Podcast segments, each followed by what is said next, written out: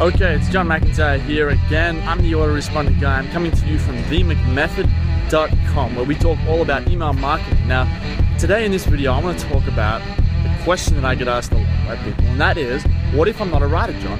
If I'm not a writer, how am I supposed to write these great emails? How am I supposed to tell stories? How am I supposed to come up with these ideas that sell stuff? And the, the short answer to this is that you don't need to be a writer. Okay, I dropped out of school I, uh, I, I went to college and then ended up dropping out of that, and I had a series of random jobs after that for a few years until I eventually sat down and taught myself copywriting. Right? I'm not a writer. I have no formal training in writing, yet I can write an email to get people to buy stuff. And so that's why I believe that anyone whether they think they're a good writer or they're not, can learn to write sales copy, can learn to write emails, can learn to write landing pages, all this sort of stuff.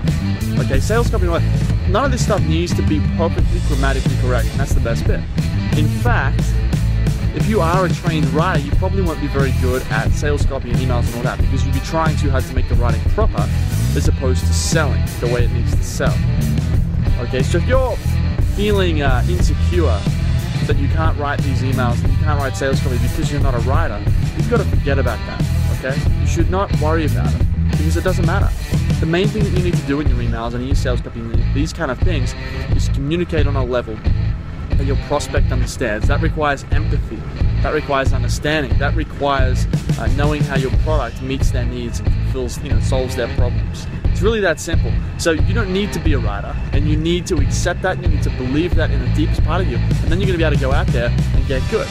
So just quickly, you might be wondering, well, how do you get good at email? You know, if, if you can't go to school for it, if you can't be a good writer on it, how do you actually get good at writing emails or writing sales copy? And uh, the the unsexy answer to that is that you just write more emails, you write more sales copy. Of course, you can sign up to St. McMaster's and you can learn how, you know, the step-by-step things you need to do to get it. But at the end of the day, right, you have to be willing to suck for long enough to get good. That, that's the secret to getting good at anything. Be prepared to be bad at it for long, as long as it takes to get good at it. It's that simple. I'm John McIntyre, the autoresponder guy, coming to you from themcmethod.com.